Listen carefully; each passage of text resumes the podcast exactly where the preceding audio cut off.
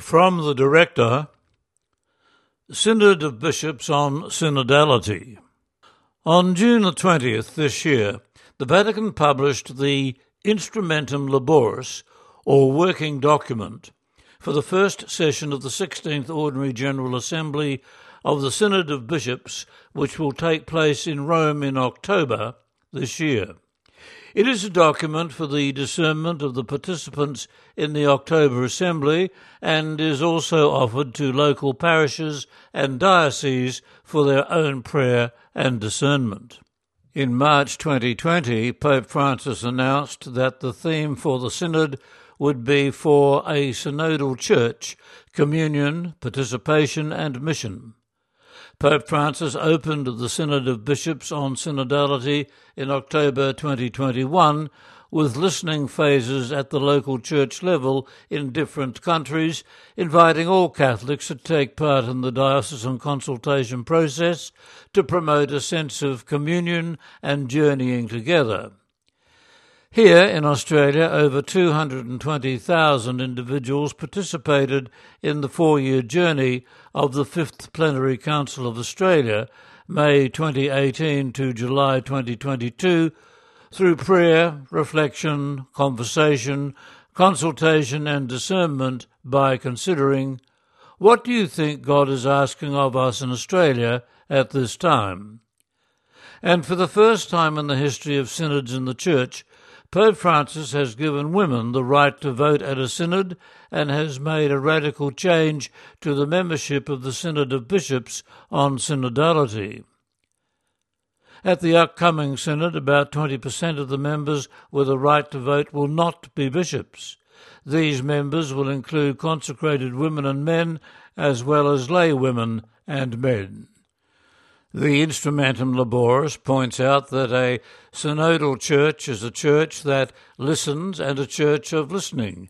It is a listening to the Spirit through listening to the Word and listening to each other as individuals and among ecclesial communities.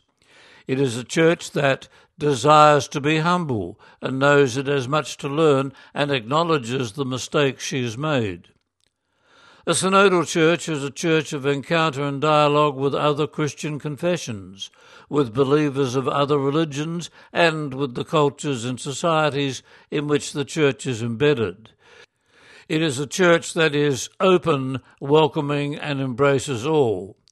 The radical call is to build together synodally an attractive and concrete church, an outgoing church in which all feel welcome the three key words of the Synod communion, mission, participation call into question the way dioceses plan as well as the daily choices and lifestyle of each member of the people of God. It is a huge challenge in our multicultural faith communities to be a sign and instrument of union with God and to live unity in diversity. From my lived experience in Taiwan, it was difficult for the small Taiwanese Catholic communities to welcome the large number of Filipino and Vietnamese Catholic migrant workers who flocked to the churches every Sunday.